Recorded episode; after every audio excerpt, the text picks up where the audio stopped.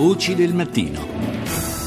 Ancora buongiorno da Paolo Salerno. Quanto è difficile, lo sappiamo un po' tutti, conciliare gli impegni familiari con quelli legati al lavoro e quanto avremmo bisogno talvolta di ricevere un aiuto non solo dalla cerchia familiare, dai parenti, molto spesso si ricorre, si ricorre ai nonni in particolare per darci una mano con i figli, ma insomma avremmo tanto bisogno anche di una mano da parte del pubblico e delle aziende aziende. Ne parliamo con due ospiti, do il buongiorno a entrambi, la consigliera nazionale di parità del Ministero del Lavoro e delle Politiche Sociali Alessandra Servidori, buongiorno. Buongiorno a tutti. E Fabrizio Azzolini, presidente dell'Associazione Nazionale Genitori, buongiorno anche a lei. Servidori, dal punto di vista del eh, diciamo così, welfare aziendale, delle, praticamente delle agevolazioni, dell'aiuto che può fornire l'azienda il datore di lavoro al proprio dipendente proprio per gestire queste necessità, pensiamo ai, ai nidi per esempio per i bambini e altre iniziative simili, che cosa prevede la legge? Ma intanto la legge prevede che eh, ci sia il testo unico sulla maternità, eh, prevede che ci sia naturalmente un periodo eh, di aspettativa, no? quindi che vada oltre il periodo obbligatorio e quindi evidentemente in quel periodo la mamma, o in questo caso anche il babbo perché adesso è stato esteso a un giorno che sì. è naturalmente poco ma insomma è già significativo di congedo parentale anche per il babbo dipendente, per il papà dipendente, però la legge prevede che ci sia questa possibilità all'interno dell'azienda di attivare una serie di benefit anziché come posso dire, salario fresco, quindi è, è pur sempre una forma di riconoscimento diciamo, del, del, del, salario, del, del, reddito che si fa al lavoratore, alla lavoratrice, in forma di benefit, tant'è che questo discorso è stato inserito nel testo unico eh, no, che riguarda appunto il trattamento fiscale del, del, reddito, il testo unico imposta sul reddito e eh, c'è un'esenzione rispetto al, diciamo, rispetto al, al datore di lavoro eh, fino a um, 5 per 1000 mm. insomma, mm. di quello che il datore di lavoro spende per i benefit. Cosa sono i benefit? Sono una serie di agevolazioni che vanno o dal buono mensa o, dal, o l'aiuto al servizio sanitario eh, nazionale, i buoni libro, ehm, cioè tutta una serie diciamo, di prestazioni in natura, noi, noi diciamo, che vanno, che, che vanno dati al, alla lavoratrice o al lavoratore. Ecco, in questo senso c'è stato anche un provvedimento intelligente, dico io, anche se la copertura ovviamente eh, economica, date le ristrettezze che abbiamo adesso oggi dal punto di vista della spesa pubblica eh, sono sempre più limitate, c'è stato diciamo, questo bonus bebè eh, nel 2014 che eh, naturalmente è un fondo di credito per i nuovi nati, oppure c'è il voucher eh, del INPS, babysitting e asili nido, che è sempre un contributo che si può dare alla lavoratrice che naturalmente anziché prevedere un periodo eh, diciamo di astensione dal, dal, dal, lavoro usufruisce di questi 300 euro per un massimo di, di, di, sei mesi nel quali lei può o prendere i 300 euro per poi pagarsi la babysitter o addirittura avere eh, un, un, sempre un voucher per l'acquisto di servizi. Questa è la normativa ad oggi. Ecco, queste cose naturalmente bisogna conoscerle e questa è la, è la, è la, è la situazione più complicata sì. perché chi è preposto a far conoscere tutte diciamo, le clausole per poter usufruire di questi, di questi voucher è l'Inps e quindi anche se qualcuno, qualche mamma, qualche papà ha difficoltà all'uso del computer, ci sono le sedi territoriali e regionali dell'Inps che danno tutte, tutte le indicazioni per poter eh, usufruire di questi tipi di servizi. Quindi una raccomandazione che possiamo fare a tutti i genitori di rivolgersi agli sportelli dell'Inps o certo. utilizzare gli strumenti informatici per appunto eh, raccogliere tutte le informazioni utili in questo senso. Fabrizio Azzolini, eh, in questo diciamo che guardando all'estero non è, è, molto più diffuso che da noi l'abitudine per esempio da parte delle aziende di fornire strutture eh, come asili nido interni eh, che consentano in particolare alle madri di non fare i salti mortali per conciliare il lavoro con il, la cura del, del, bambino. Perché da noi fatica a prendere piede questa, questa abitudine? Ma io, cre- cioè, io credo che non abbiamo in Italia la cultura per i nati cioè abbiamo sempre lasciato queste incombenze, fra virgolette, alla, famig- alla famiglia che in quel momento riceve un, un, un nuovo nato. Cioè dobbiamo far sì che il rapporto non sia più un rapporto, diciamo, personale della famiglia, ma deve essere un rapporto sociale per tutta la socialità. Cioè eh, una famiglia che non riesce a trovare per motivi economici o peraltro la soluzione di collocamento del proprio figlio effettivamente la mette eh, nella disperazione e poi eh, perché? Perché deve, deve per forza sottostare alle leggi, diceva bene la dottoressa che c'è il bonus bebè, ci sono, però effettivamente quello che manca alla famiglia è l'accompagnamento al proprio nato. Nel, in Italia la, gli asili nido aziendali eh, hanno sempre faticato fin dalla loro, dalla loro eh, diciamo, istituzione, hanno sempre faticato a um, prendere fiato.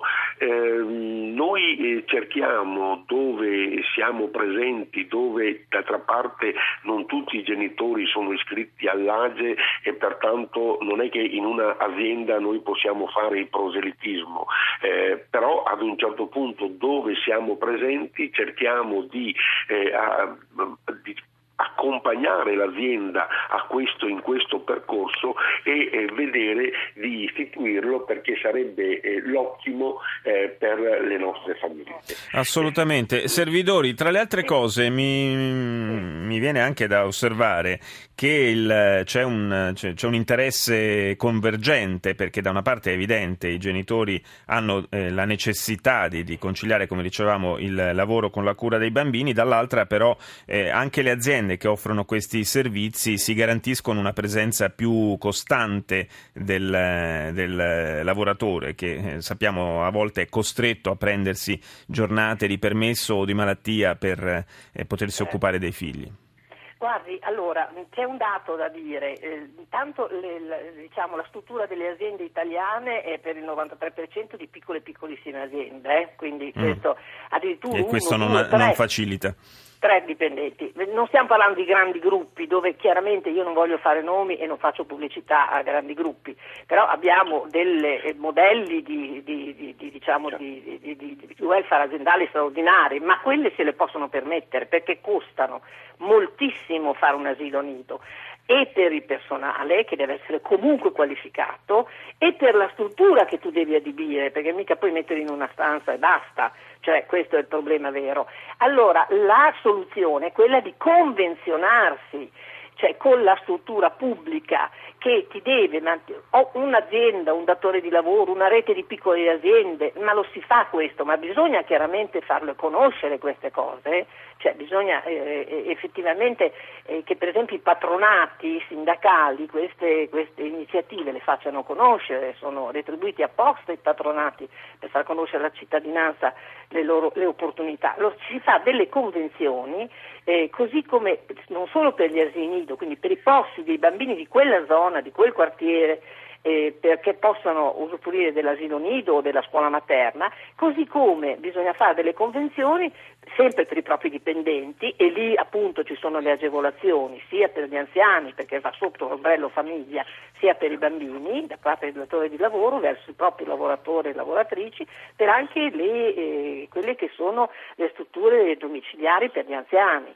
Quindi cioè, il welfare diciamo, eh, aziendale... Sì, non va, eh, non, va, non va, inteso solamente come aziendale in senso stretto, ma mi sembra fondamentale questa indicazione di fare rete e di quindi potersi certo, rivolgere alle strutture pubbliche, evidentemente. E soprattutto hai la governance, hai il controllo della struttura, che non ci siano per esempio eh, maestre, adesso per dire, che non sono maestre, ma comunque personale eh, che, ti, che ti picchia i bambini, per dirlo adesso tanto certo, per essere, certo. perché no, no, le beh, cose, te improvvisate. Sappiamo, sappiamo, dalla cronaca, insomma ci sono ecco. esempi davvero non, non, positivi. Io ringrazio Alessandra Servidori, consigliera nazionale di parità del Ministero del Lavoro e anche Fabrizio Azzolini, presidente dell'Associazione Nazionale Genitori. Grazie a entrambi.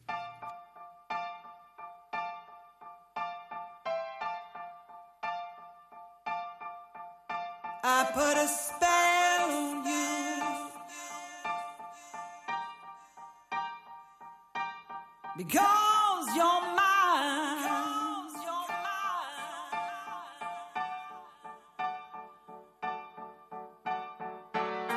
You better stop the things you do. I tell you, I ain't lying. I ain't lying. You know I can't stand it running around. You know better,